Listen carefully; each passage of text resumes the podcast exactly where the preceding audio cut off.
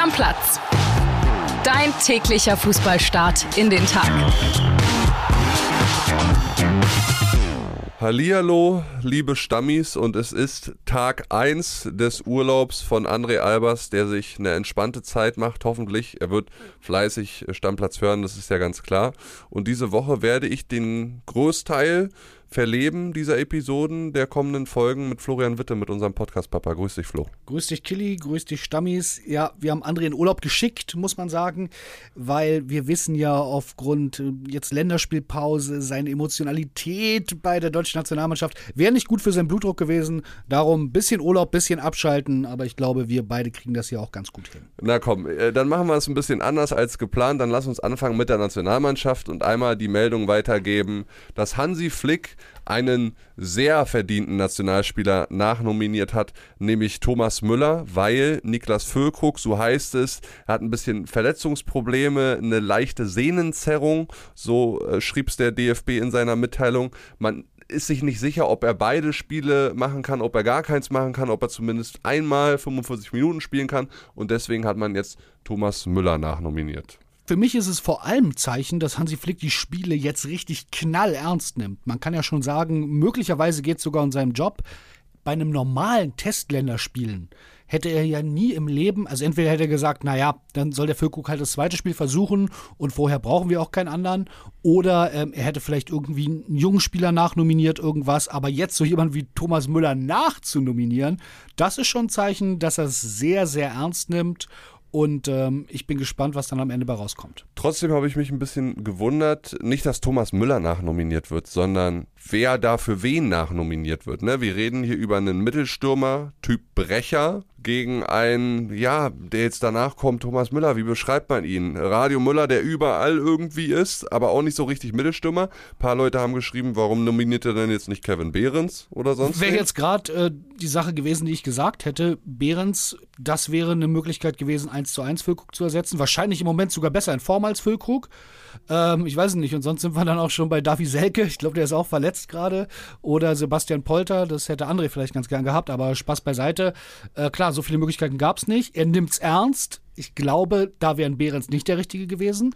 Vielleicht hätte er Behrens nachnominiert, wenn es jetzt nicht um seinen Job gehen würde. So ist Müller, glaube ich, jemand, der dir überall hilft bei diesen Spielen, auch wenn er nicht zum Einsatz kommt, in der Kabine, am Spielfeldrand. Von daher, ich finde es eine gute Entscheidung. Naja, wir werden es sehen am Samstag, wie gut das funktioniert, dann ja gegen Japan, die uns bei der WM rausgehauen haben. So viel Nationalmannschaft machen wir heute auch gar nicht, sondern das kommt im Laufe der Woche, Flo, sondern wir machen natürlich weiter mit Borussia Dortmund. Ja, wir hätten ja alle, glaube ich, gar nicht erwartet, dass es nach 3 Spieltagen so um die Borussia steht. Ja, und beim BVB herrscht gerade ja eine explosive Stimmung, Flo.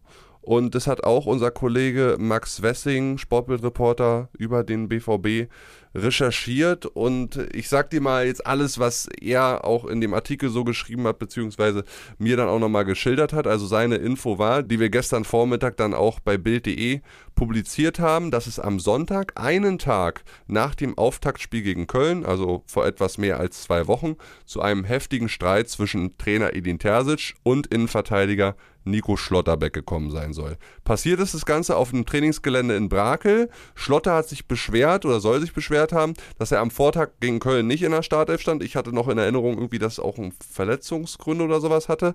Ja, und Edin Terzic hat darauf sehr, sehr wütend reagiert. Die beiden sollen sich massiv angeschrien haben.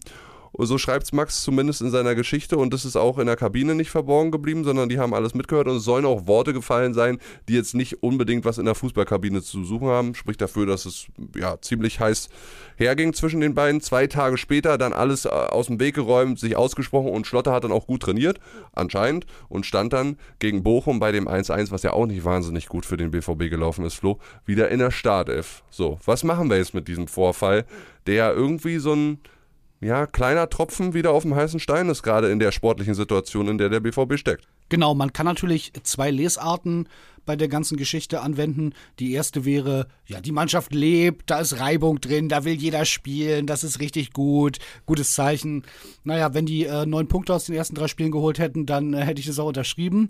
So bin ich bei Lesart B und sage genau das ist ein weiterer Tropfen. Und man merkt, und Ich habe viel Lack dafür bekommen. Ich habe es von Anfang an gesagt, ich habe kein gutes Gefühl bei dieser Dortmunder Mannschaft.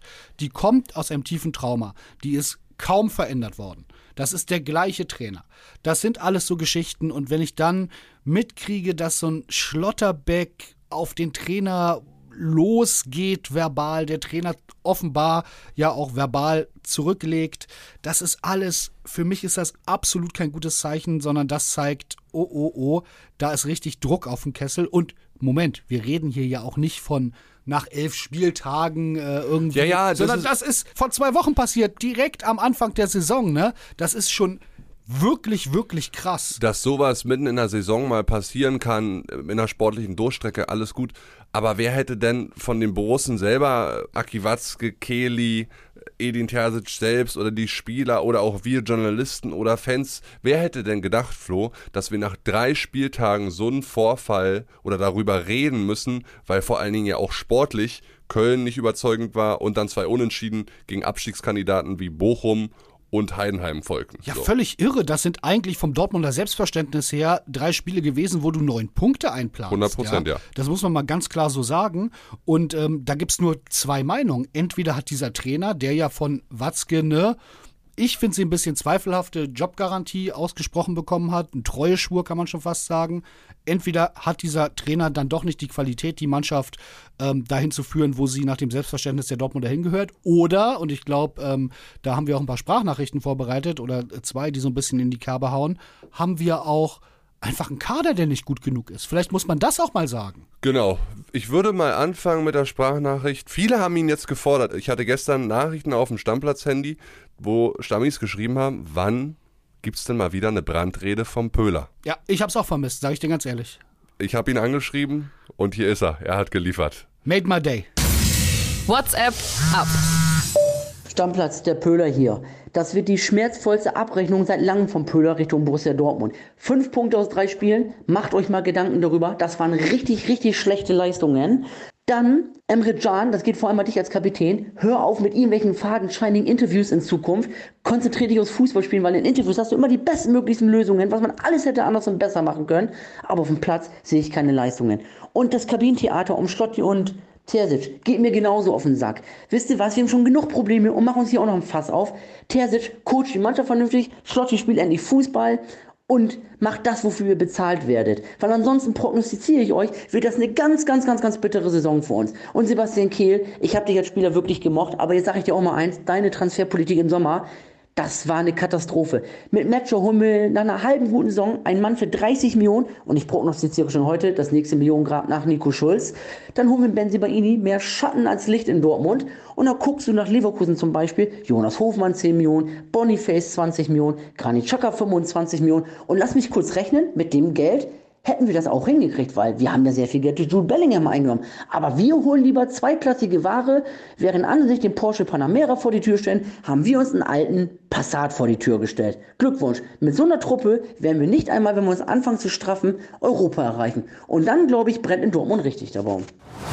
Flo, du hast es angesprochen, der Pöhler hat es jetzt in seiner 1,5-minütigen Abrechnung angesprochen. Thema Transferpolitik, Kaderstärke. Ich hole mal ein bisschen weiter aus. Gestern hat Edmond Tapsoba bei Bayern 04 Leverkusen verlängert. Danach habe ich auch eine Sprachnachricht noch bekommen von einem anderen Stammi, in die möchte ich auch nochmal mit dir reinhören. In die sprach ich vom lieben Dennis. Und dann machen wir weiter. Rolfes hat es wirklich geschafft, mit Tapsoba zu verlängern, was wirklich eine krasse Sache ist. Und nachdem er echt einen hochkarätigen Kader in diesem Sommer zusammengestellt hat, ist das meiner Meinung nach der nächste Coup aus Leverkusen. Wenn man jetzt Rolfes mit Sebastian Kehl vergleicht, beide ungefähr gleich alt, beide ungefähr zum gleichen Zeitpunkt Sportdirektor geworden, muss man wirklich sagen, dass man als Borusse sich schämen sollte, wie man da in der Führung hat, wenn man sich die Konkurrenz ansieht. Chapeau Leverkusen, Chapeau Rolfes, was die da machen, ist ganz, ganz große Klasse. Das ist ein Brett. So, jetzt haben wir ein bisschen ausgeholt, 2-3 Minuten. Müssen wir also nicht nur über Edin Terzic reden, sondern auch über Sebastian Kehl. Weil das war der Tenor. André und ich hatten ja in der gestrigen Folge auch so ein bisschen über die Personalien beim BVB gesprochen und haben da Sebastian Kehl nicht mit reingenommen, kam aber so als Reaktion aus der Community, Mensch, was ist mit Sebastian Kehl? Muss man den da nicht dazu zählen? So. Erstmal, ich würde nicht so weit gehen, dass man sich für Sebastian Kehl schämen muss, aber das ist jetzt vielleicht emotionale Fansicht. Aber wenn man unterm Strich guckt, hat er einen guten Job gemacht, seit er Sportdirektor ist, muss man sagen, nicht so richtig. Da ist zumindest nichts, was mir jetzt hängen geblieben ist, wo ich sage, wow, das sind Transfers, das sind Vertragsgeschichten, wo ich sage, Chapeau, geil, good job.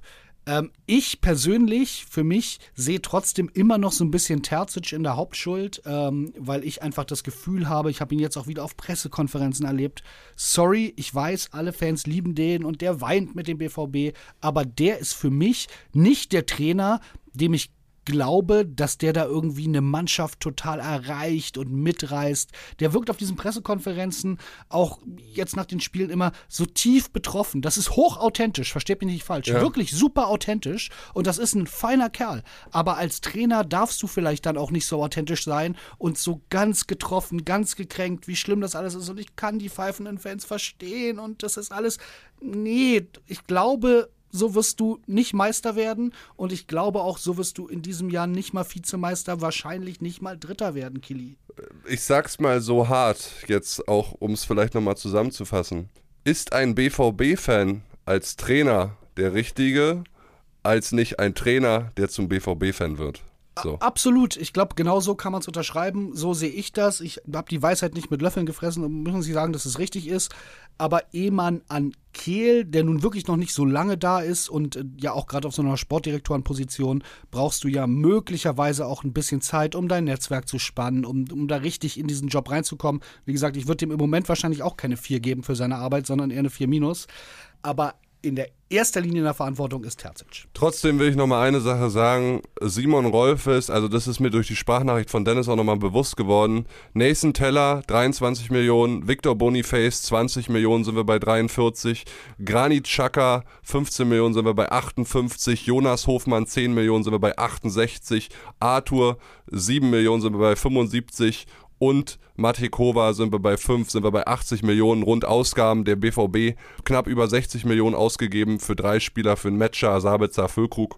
Da sage ich aber, die Transferphase von Bayern 04 Leverkusen ist deutlich besser gelaufen. Ja, die ist so weit weg von der von Dortmund wie die Erde vom Mond. Da braucht man nicht drum rumreden. Und dazu kommt, als Leverkusen, als so ein kleiner Standort, bisschen unattraktiv, nicht so ganz kultig und beliebt, zahlst du eher nochmal ein bisschen Schmerzensgeld obendrauf. Das heißt, mir muss keiner erzählen, Dortmund hätte diese Spieler wahrscheinlich auch alle bekommen. 100%ig. Victor Boniface? Ja.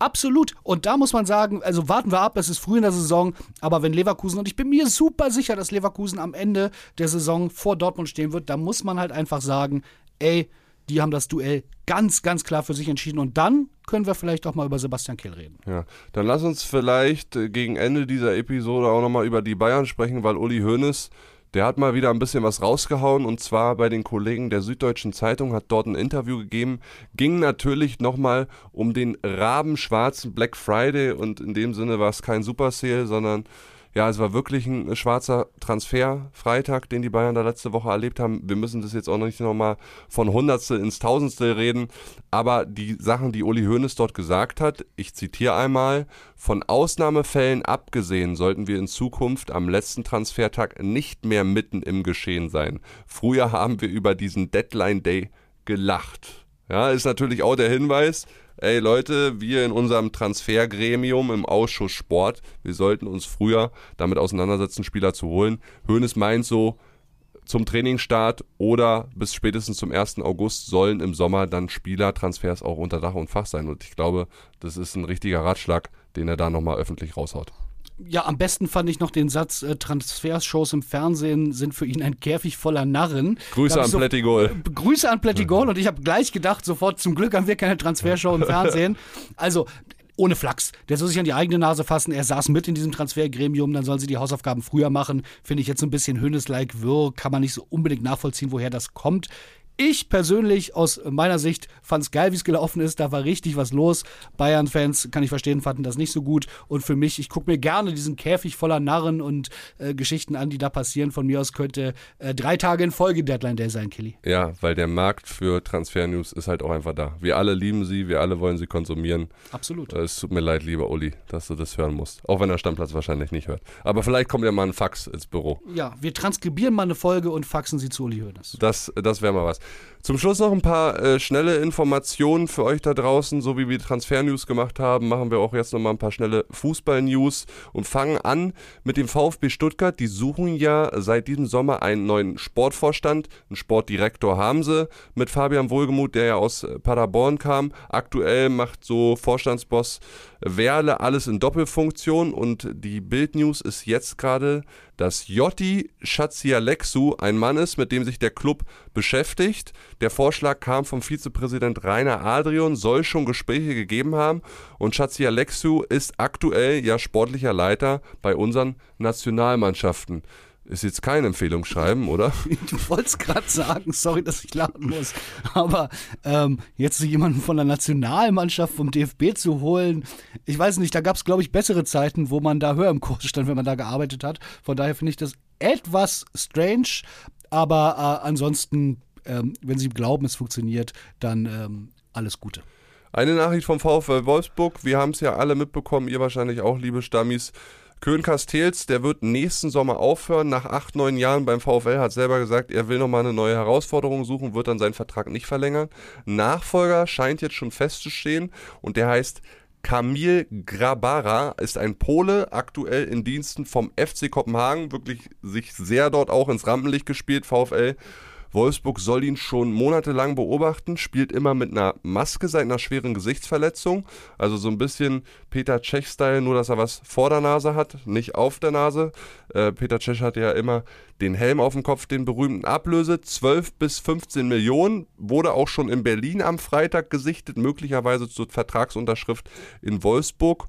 Und angeblich halt alles schon unterschrieben, Flo. Also früh einen Torwart unter Dach und Fach. Ja, damit kein Käfig voller Narren dann am Deadline-Day dastehen muss und darüber diskutiert, wen Wolfsburg als neuen Torwart holt. Schade, Koen Casteels, für mich so ein bisschen eines der heimlichen Torwartgesichter der Bundesliga in den letzten Jahren gewesen, hat da immer einen sehr, sehr soliden Job gemacht. Bin gespannt, wo der auftaucht. Ich glaube jetzt nicht mehr auf der ganz großen Bühne. Und zu dem polnischen Kollegen kann ich wenig sagen, weil ich den dänischen Fußball wenig verfolge. Traue aber voll da deiner Expertise, dass der sich da ins Rampenlicht gespielt hat. Und die dänische Liga ja immer wieder eine Liga, wo doch der ein oder andere rauskommt, der dann auf der großen Bühne Bundesliga für Furore sorgt. Gerade beim FC Kopenhagen. Genau, also das ist ein toll geführter Club. Da denken wir mal an Jonas Wind zum Beispiel. An den dachte ich auch gerade. Das ist wirklich, ich glaube, da kann man fast schon blind zugreifen. So, und dann noch eine international romantische News zum Schluss. Sergio Ramos kehrt zu seinem, ist es sein Herzensclub, ich weiß es nicht, aber zu seinem Jugendclub zurück, nämlich dem FC Sevilla. Nach 18 Jahren, die er dort nicht mehr gespielt hat, ist ja 2005 damals aus Sevilla weggewechselt zu Real Madrid damals für 27 Millionen, auch schon eine richtig fette Summe zu den Zeiten auf jeden Fall. Kriegt dort einen Vertrag in Sevilla über ein Jahr plus Option auf ein weiteres Jahr, haben sich jetzt doch noch einigen können, weil man in Sevilla auch irgendwie gemerkt hat, nach dem Saisonstart, letzter Platz, 8 Gegentore, 3 Niederlagen, nicht so gut gelaufen. Ich bin immer großer Freund von so Geschichten, wenn Legenden zu ihren ehemaligen Clubs zurückkehren, wo sie was mit verbinden. Ich glaube, Leadership in der Kabine, Identifikation mit den Fans, alles sowas kann er auf jeden Fall bringen. Ob er sportlich dann noch großartig helfen kann, obwohl bei der Tabellensituation wahrscheinlich schon. Ich bin tatsächlich auch drüber gestolpert, 2005 für 27 Millionen, das ist ja wie heute, glaube ich, für 150. Also ja, völlig irre. Vom Gefühl her, ja. Und damit machen wir den Deckel drauf für heute. Morgen dann in der Mittwochsfolge, zur Bergfestfolge, ihr wisst, wie gerne ich das sage, hören wir uns wieder. Deckel drauf, Freunde. Ciao, ciao. Macht's gut. Tschüss.